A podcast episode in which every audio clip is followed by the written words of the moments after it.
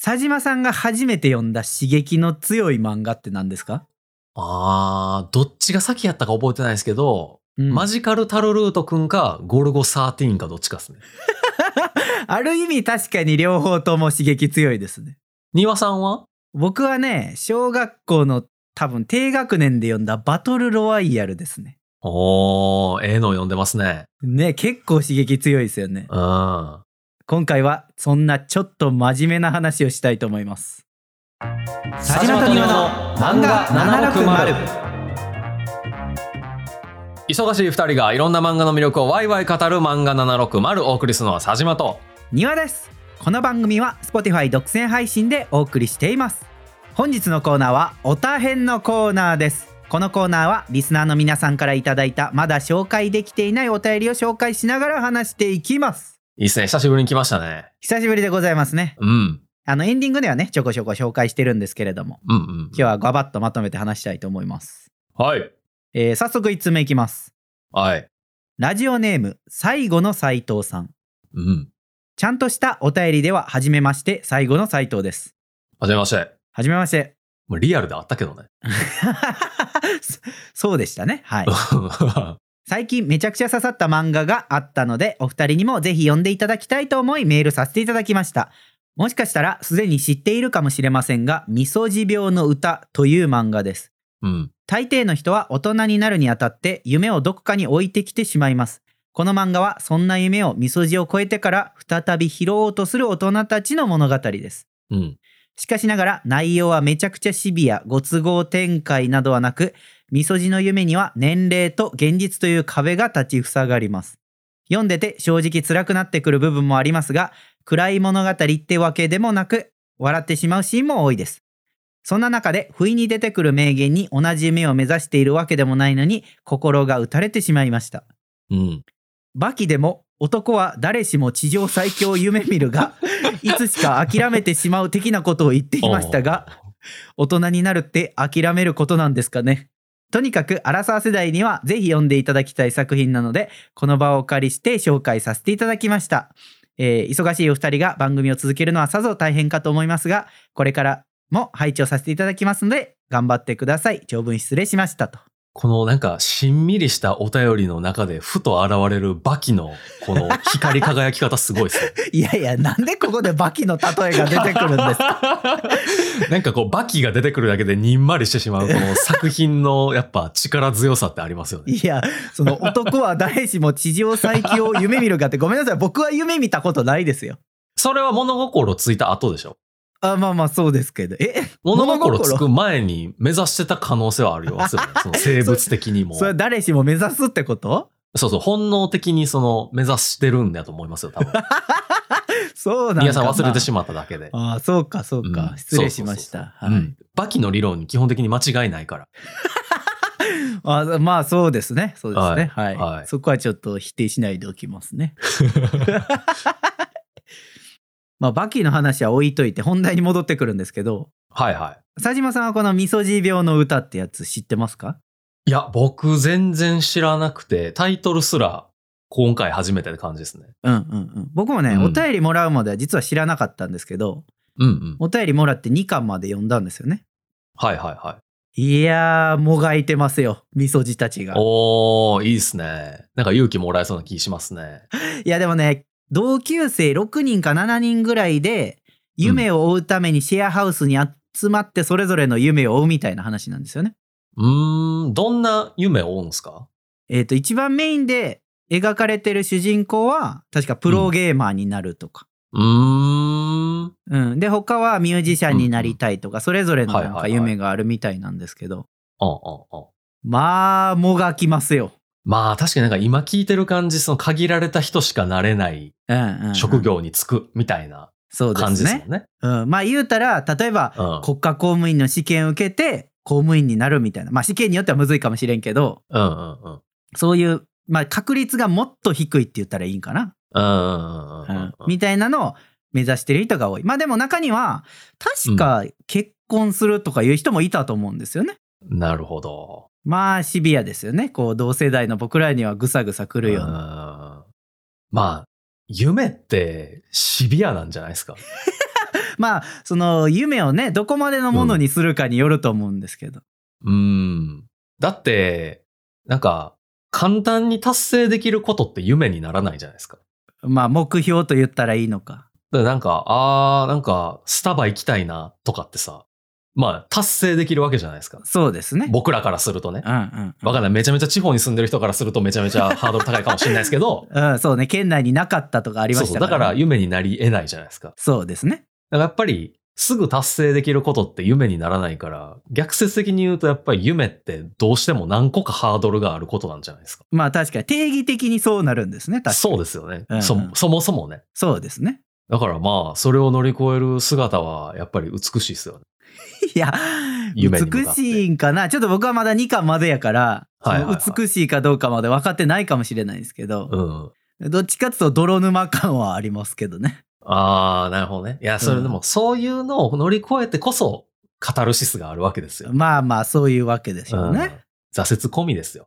そいや、それ、ひょいょひょい、ひょいひょい言ったら夢じゃないですから、もう。それそらそらそうですわでも僕、若干気になったのは、うん今のプロゲーマーになりたいとミュージシャンになりたいって、まあこれ、庭さんがね、その、呼んだところでは出てきてないだけかもしれないんですけど、うんうんうんなんか、夢の言語化がすげえぼんやりしてる気がして、若干怖いなと思いました。あープロゲーマーになってどういうふうなことがしたいとかじゃなくてってこそうそうそうそう。なんかその、はいはい何かになるのが目的って、なんていうの、あの、東大に受かるのが目的やと燃え尽きるみたいな話あるじゃないですか。とあそあの受験終わった後に。はいはいいやどうやったかなちょっと僕がねあんまり読み込めてないんかもしれないですけどなんかこう、夢、夢、まあもうそうですけど、こう、人生を通してこういうことをしたいから、まずプロゲーマーになりたい。やったらわかるんですよね。うんうんうんうんその後もちゃんと続けることがあるし、その人生を通してこれをやっていくっていうのはすごいモチベーションになると思うんですけど、うん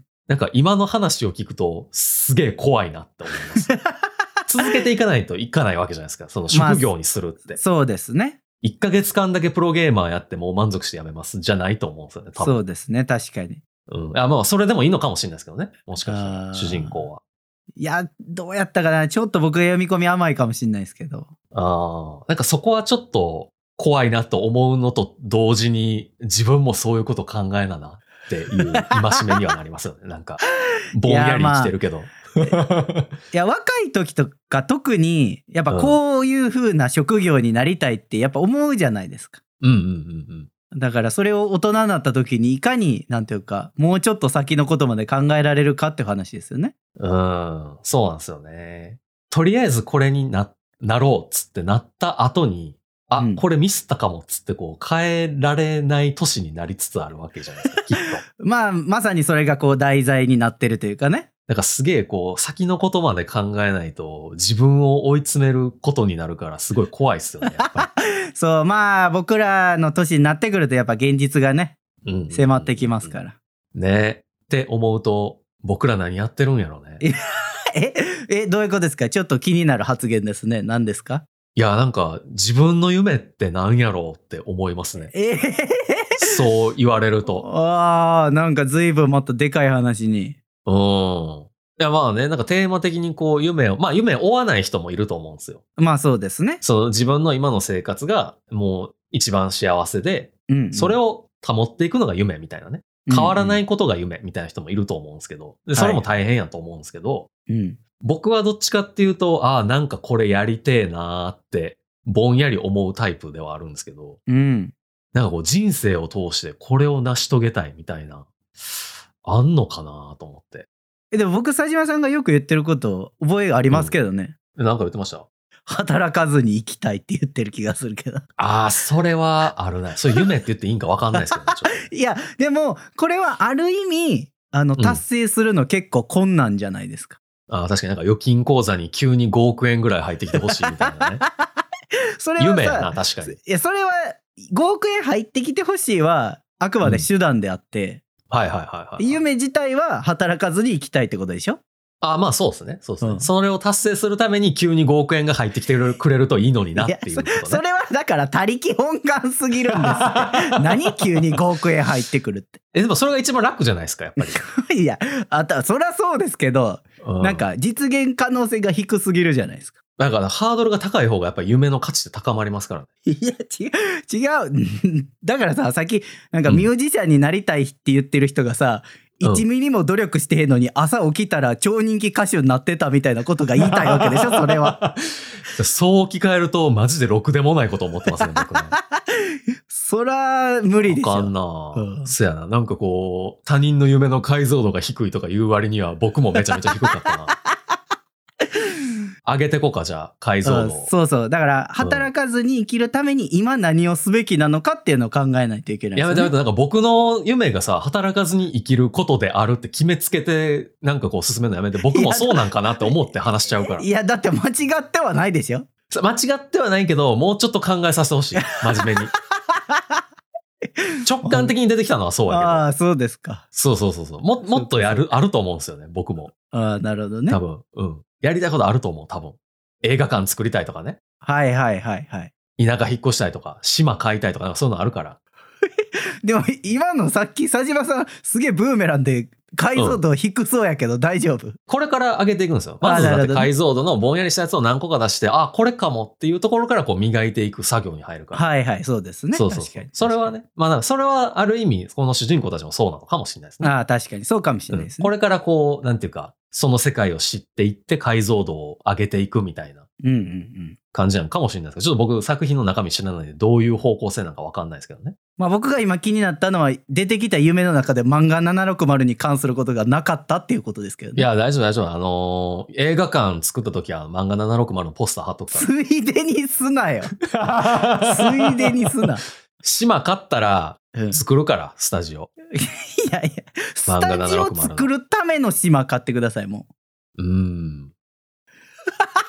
あかん。なんか、このまま話してるとだんだん仲違いしそうやから、次のお便り行きましょうかね。ね。 いいですかじゃあ、庭さんの夢話さんでいいの僕の夢、そう。いや、言わんとくわ、今は。え、なんでですかいや、なんか言わんとくわ。え、でももったいぶるな。 いや、もったいな。いや、そそう言われるとやっぱ難しいですよね、正直夢 って。そう言われてえやなっんぱか難しい。他人の夢やったら散々叩いてたのに自分の話になっ たら、いや、難しいんですよね、やっぱり、みたいな。僕もそういう、うんさっきムーブ取ったけどさ。一緒やん。みんな一緒やん、これ。 やってくるやん、なんか庭さんも。天丼っすよ、それ。いやいや、それはもう、セオリーですから。様式日。うん。なんかないの、夢。働きたくないいや、働くの結構好きなんで、働きたくないことはないんで、まあ、働きたいですけど、何がいいんやろうな。テニスコート作りたいとかさ。せやなまあこうやってねポッドキャスト喋ってて喋ったすぐそばからこうマイクからお金が出てきたら嬉しいですかねああ、なんか、あんまり変われへんかった。うんじ結局ねみんなそうなのかもしれないよね解像度低いな。 ちょっとこれから漫画760のエンディングそれにしましょうか。なんかこう、これからやっていくことをお互い徐々に解像度を上げていくいやい場やにしなましんょう。でさそんなさ自己検査めっちゃしなあそかうんそのう意です識高い、意識高いポッドキャストにしていこう、これかやらだ。今日は宝くじ買いましたとかでいいのかじ ゃあめちゃめちゃ他力本願やん、ずっと。そうかまあでも当たった時でかかいからな。まあまあぼちぼち頑張っていきますよああ、そうね。解像度高めてねまあそんなもんっすね。やばい僕ら絶対夢叶わへんタイプの人やもう あかんな。ちょっとこれ刺激受けた方がいいですね。じゃあ、味噌汁病の歌を読んでね、こう解像度を上げてった方がいいんですね、きっとね、そうですね、多分。じゃあ次のお便りいきますよ。はい。ラジオネーム、掃除屋さん。佐島さん、丹羽さん、こんにちは。こんにち。は。いつも楽しく拝聴しております。早速ですが、悩んでいることがあります。うん、私は30代の4児のパパです。おお、すげえ。えー小さい頃から漫画、アニメ、ゲームで育ち、漫画の蔵書は18歳の時1200冊を超えたあたりで数えるのをやめました。おお。えーそんな私にも結婚という転機が訪れ、えーお気に入りの漫画だけを持って新生活を始めました。うんうんうん。時は経ち、長男も小学校へ入学となりました。えー家で音読の宿題を、えー聞きながら、ふとある懸念がよぎったのです。うん。そろそろ子供が漫画を読み始めるのでははいはいはい。家の本棚を確認。ワンピースは大丈夫。スラムダンクも OK。大の大冒険は問題なし。うん。ダンジョン飯も読んでいい。その他諸々もまあ大丈夫だろう。ほうほうほう。さて問題は暴力やエロ描写のある作品をどうするかです。あえー当時は妻に惹かれない程度の作品としてブラックラグーンや天井天下などを実家から持ってきましたが、いざ子供の目にさらしていいものかと考えると迷ってしまいます。あ。うん。例えば、ヒロエレイ先生のブラックラグーン特有の、えー昔のハリウッド映画を彷彿とさせるようなセリフ回しを使う中二病を発症してほしくありませんし、うん。オーグレイト先生の書くクオリティの高いエログロで性癖を歪めてしまうのも困ります。うん。うちにはカラクリサーカスもありますが、これはセーフでしょうかアウトでしょうかお二人の子供に見せてもいいギリギリの境界線はどの漫画か教えてください。来ましたね、お悩み相談。お悩み相談来たね。こいやーれ、難しい話、今問題が根深い気がしますね日。。そうですね。うん、僕、やっぱ子供おらんから、はいはいはい。こう、小学生がどれぐらいなのかっていうのは、なんかちょっとまだイメージつかへんかも。自分の経験でしか話せないかもしれないですね。あーでも多分ね小学生からいわゆる義務教育が始まるから小学生になる時点っていわゆるなんていうやろ性教育みたいなのはほぼ受けたことないと思います、あー、なるほどがね。学校とかではね、そう幼稚園とかやったらギリギリあるかもしんないけどそうか。まあ、エログロはちょっと、厳しいんじゃないですか。まだ小学生入りたてやったら。まあねうん。ブラックラグーンも読んだことあるけど、結構銃出てくるし、結構人死ぬからな。うーんまあ正直理想論はうん。なんかその教育の段階に合わせて解放していくっていうのだと思うんですようんうんうんうん。でも、まあ、自分たちのこの子供の時代を振り返って思うんですけど、まあ、うんぶっちゃけコントロールできないのが本音だと思うんですよ。まあね。そう。だから僕、多分初めてそういう、なんて言うんだろう、ちょっと描写がきついの読んだのって、うんお。そらく小学校低学年ぐらいに、うんあの、バトルロワイヤルを漫画で多分読んだんですよね。あー、なんか流行ってるタイミングあったな、バトルは。そうそう映画とかにも確かなっててブックオフでたまたま確か手に取って読んで「あーなんやこれ」って確かなったんですけどはいはいはいはい。まあ要はその親のコントロールできる範囲のところを超えて絶対出会うと思うんですよ。まあそうね。だそう考えるとなんかどの漫画を、どの漫画なら OK っていう線引きよりはそれを受け止める側の認識をどう作るかの方がすごい大事そうやなと思って。なんかいずれ触れることになるんやったら、それに触れた時にこう、どう考えてほしいかっていうのを言ってた方がいいみたいな感じ。そうそうそう。で、さっき言ってた、その性教育みたいな話やと、確かにこう年齢に合わせた方がいい側面があるんで、すぐには教えれないと思うんですけど、うん。作品がフィクションやでっていう線引きは早めに教えれるじゃないですか。はいはいはいはい、だからそれをいかにこう子供の時に理解してもらうかです よね。ああ、そうなんか。そ うね。いや、確かに小学生の時ドラえもんはマジでおると思ってたもんな。そうそうそう、やっぱさ、うん。なんかこういうこと、あ、こうなるんや、みたいな思うじゃないですか。うんうんうんうんうんうん。だそう思うといかにフィクションやでっていうのを理解してもらうかなと思うんですけどね。僕、フィクションっていう概念理解したの、アニメかもしれない。えー、それはなんかきっかけがあったんですかあの、声優が一緒とかあるじゃないですか。ああこのキャラクターとこのキャラクターの声優さんが一緒やみたいな。そうそうそう。はいそれで、なんであの人とあの人の声一緒なんって聞いたときに、いや、アニメってな、みたいな感じで、 親に説明してもらったときに、これって作り物やったん や、みたいな。その時一回佐島さんの世界が壊れたわけですね。なんか壊れたの、なんかそれな気しますね。えー、なる今ほどね。思うと。はいい。はいはいはい。そう、そうな気がする。そっか。まあきっかけは確かにあった方がいいんやろうな。夢壊すことになるけどね。まあでもそれはほらもうサンタさんとかと一緒だと思うんですよ。あー、まあね。えそう要はいつまでサンタさんいるっていうかって話と一緒な感じはしてていや、確かにサンタさんマジでチキンレースですもんね、あれ。早すぎるとなんか、かわいそうやし、でも遅すぎると学校ですげえバカにされる可能性もあるし。 うん、まあ僕は一応娘にねそうサンタさんは最初からい,、ないという体で喋り喋るつもりではいるんですけえ、そうなんすかど一応はいやば。大丈夫かないや、てか、まあ、本当はサンタさんっていうのは実在しますと。はいはいはい。なんかフィンランドかどっかにサンタ村みたいな確かあるでしょ、ありますね。なんか一応資格みたいなのあるらしいですからね。そうそうそう。で、ん実在するけど、僕らはその派遣員として、あの、家庭のサンタさんをしているんだよって。えー、わかるんかなその概念。え、何歳の時に言うんですか ?5 歳とか。いや、わかんない。でも、サンタさんが来たよみたいなのは言わないかもしんないな。 へえ。大丈夫かなそれ。わからないそういう統計とか出てないんですかねこうサンタさんのことを教わらずに育った子供と教わって育った子供のなんか年収の差みたいな。 なんで年収の差で結論付けるんや。いやいや、わかんないですけどね。 ちょっと今パッと出てきたのが年収の差でしたけ ど。それなんか、最近の討論番組見すぎや ろ。は人生幸福度とかさ、あーなんかそういう、いはいはい。なんかあるんかなわかんない。でもな、それの問題と結構近しい気がするんですよ、僕は。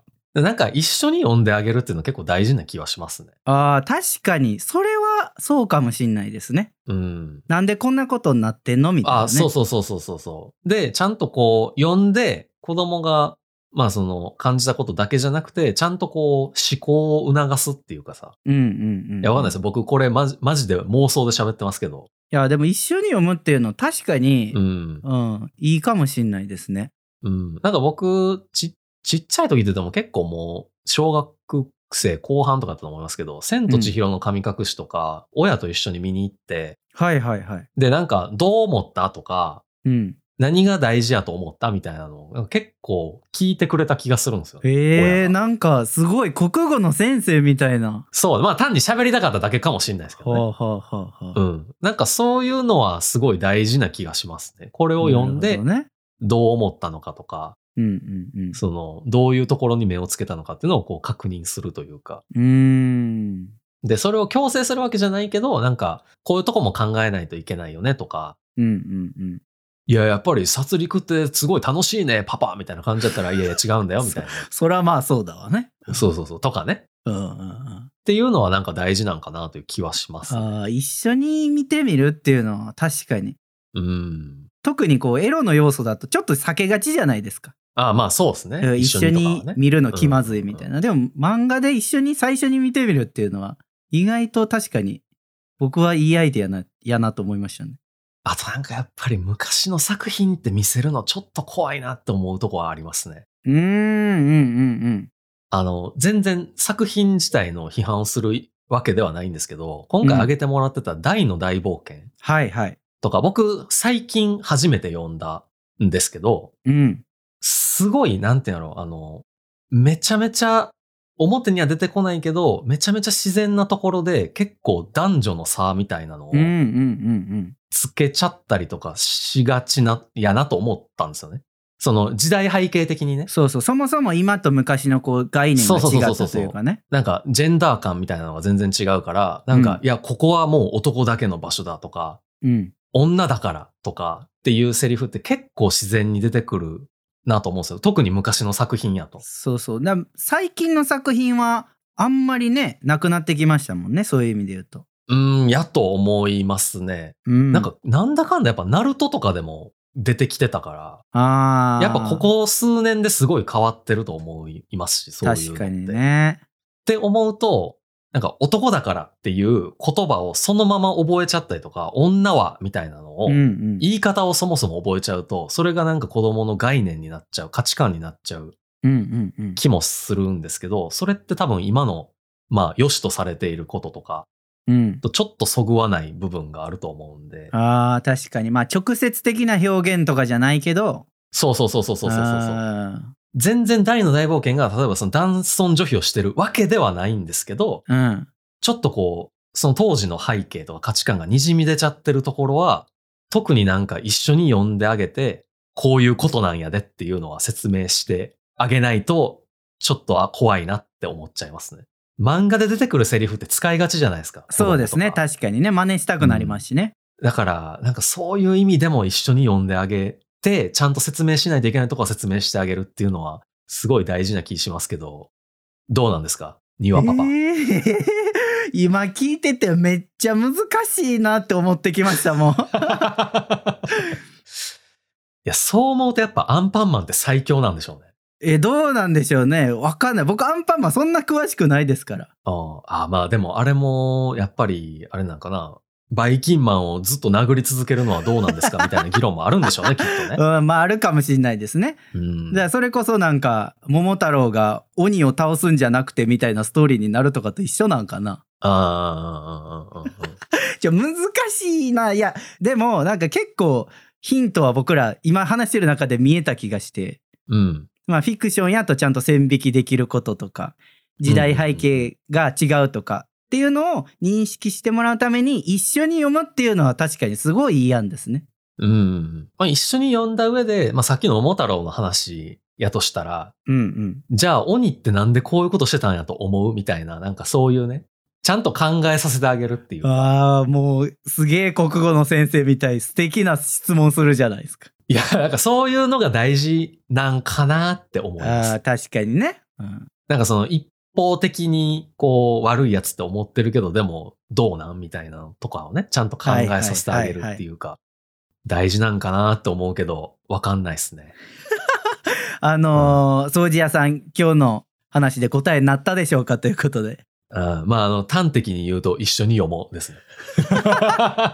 じゃあ、じゃあ一緒に読むタイミングいつがいいんですかねって言われたら、それはかなり難しい質問ですよね。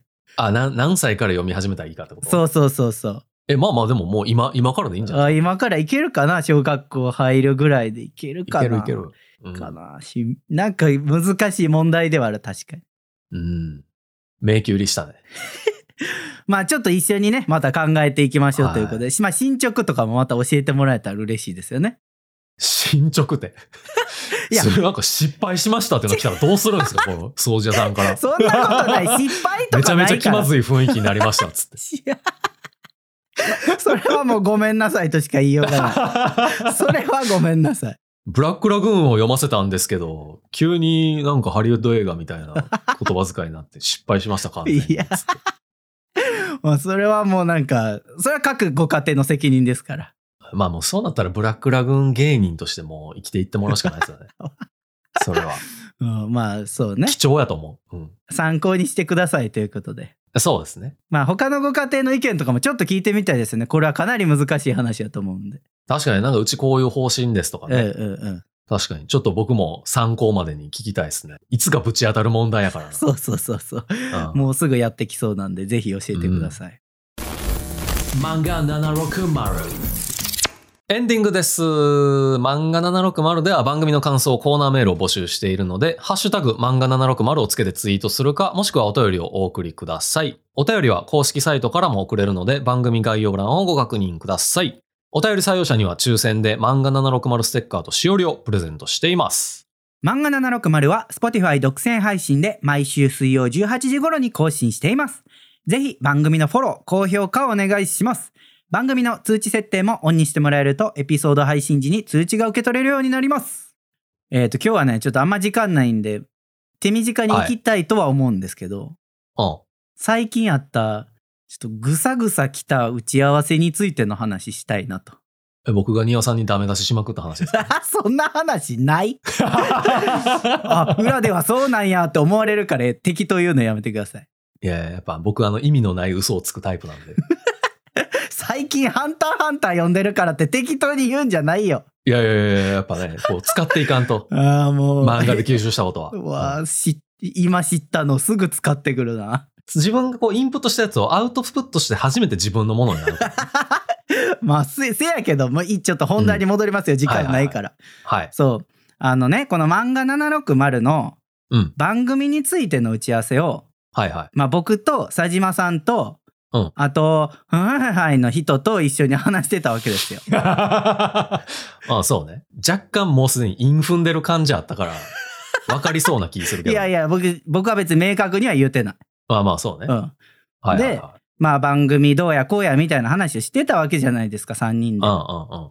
で、もう正直、もうその打ち合わせ僕ね、なんか、まあぐさぐさしたというか、へこんだというか、あ、そうなんですね。うん、なんかね、グッとくるところがあって、はいはいはいはい。まあ番組をその聞いてもらうためには、うん。まあ、要は YouTube とかテレビに勝たないと聞いてもらえないですよねみたいな話とかうんうんうんうん。あとはその誰かのナンバーワン推しの番組にならないとうんなかなか聞き続けてもらえないよね、みたいな話をしててはいはいはい。なんかねちょっと反省しましたおー、なるほど。聞いてらっしゃる方は多分皆さんの愛が庭さんに伝わってないと思うので、ぜひお便りで愛をお伝えください。いやもちろんね今聞いてくださってる方はすごくありがたくてずっと聞いてくれてると思うんですけどはいはなんかちょっと僕舐めてたんちゃうかなと思ってい。 舐めてた リスナーさんのことじゃないよリスナーさんのことじゃなくてポッドキャストをやるという覚悟が足りなかったってことそうそうそう そう。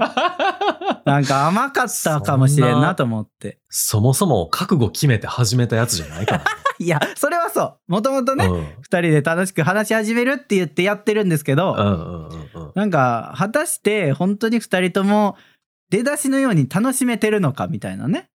おーえ、そうなんいや、わかんない。なんか楽しむ工夫ができてんのかみたいなのもね、やっぱ課あー題として。でも、もっと新しいことしたいな欲はあるかもしれない。確かうに。ん。なんか、同じこと続けてんのちゃうかみたいな。はいはいはいはい。それはそうやね。そう、形ができてきあてー仕組み化して乗ってるだけちゃうんかみたいなね。おおー水戸黄門になってんじゃないかと。そうそうそう。 見たこ、まあそうなんかな。ドラマのね。あ、そうね。うん。っなるほど。ていうのを、新しいことしていかなあかんと。そう、あ打ち合わせの時に話して、あーまあその時は、なんかどうしたらいいかな、みたいな、ふわっとした感じで終わった感じあったんですけど、はいはいはい、はい。僕の中では結構こうぐさぐさきたところがあって、うん。めっちゃへこんで寝ました。 やっぱ、あれちゃうかな。新しいことって言ったら、キャスト変えるとかなんちゃ うかな。えちょっと待って。水戸黄門で考えてたけど今。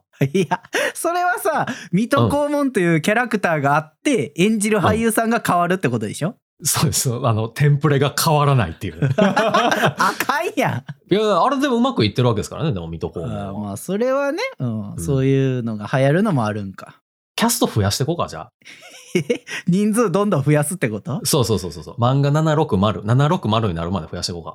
どんどんいやもう誰が喋ってるか意味不明でしょ76まででもいいよ。な76人あ、そうそうそういそうやそれでも多いわ違う人数の問題じゃないんですちゃうか。そ新しい風ってでも必要じゃないです か。う うんいやそれさなんか新入社員に新しい風をもうなんか求めるっていうの僕あんまいい風潮じゃないんですよ、ね、 僕の印いや象で新は入社員じゃない。それはちゃんと中途で取るよ。いや あのそういう意味じ新ゃな卒いじゃなくてね。外の新人卒じでゃなくて新しい風を生み出そうっていう他力本願なな、なんていうか、組織の考え方でしょ。あーカルチャーを作っていかなあかんってことじゃあ、僕らの中で。なんかね、まあ、もっと工夫できることあるんやなと思って。まあ確かにねう。ん。まあその話聞いて、僕と庭さんで喋ってる中でもなんかいろいろ出てきましたもんね。そうそうそうそう。なんか、改めてキャねス、ト変えるとかさ、なんでだからキャスト変えたがんねとかね。あったん。から違います。違いますよ。うまんあ、だからね、まあ、工夫してね、改めて楽しんでいきたいなと。そうね。なんか僕らが楽しむ工夫みたいなのもっとしていきたいですね。確そかうに。そうそうそう。楽しくないとね、やっぱ、リスナーさんも多分楽しくないしう。ん。新しいことにチャレンジしていきたい。そやりましょうか。う。まあ、順次ね、いろんなことやっていければと思うので。 あ、まあ皆さんからもなんかいろいろこういうことチャレンジしたらいいんじゃないですかみたいな。適当に送ってもらったらいいんじゃない適当にじゃない 思いついたら送ってくださいいや、あんまり変わんないじゃないですか。適当にと思いついたらやったら。そんな変われへんよ。ああまあそうかそうか失礼しました、うんんそうじそゃう。あそれはぜひぜひもう送ってもらいましょう。いろいろ。ポンポンそうですね送ってもらいましょう。こんなんどうみたいアイデア多い方がいいですからね。なうんそうですねなんか今日は全体的に真面目な話になってしまいましたがまあこういうタイミングも必要ですよ。そうですね普段ね、なんか大した話じゃないからさ。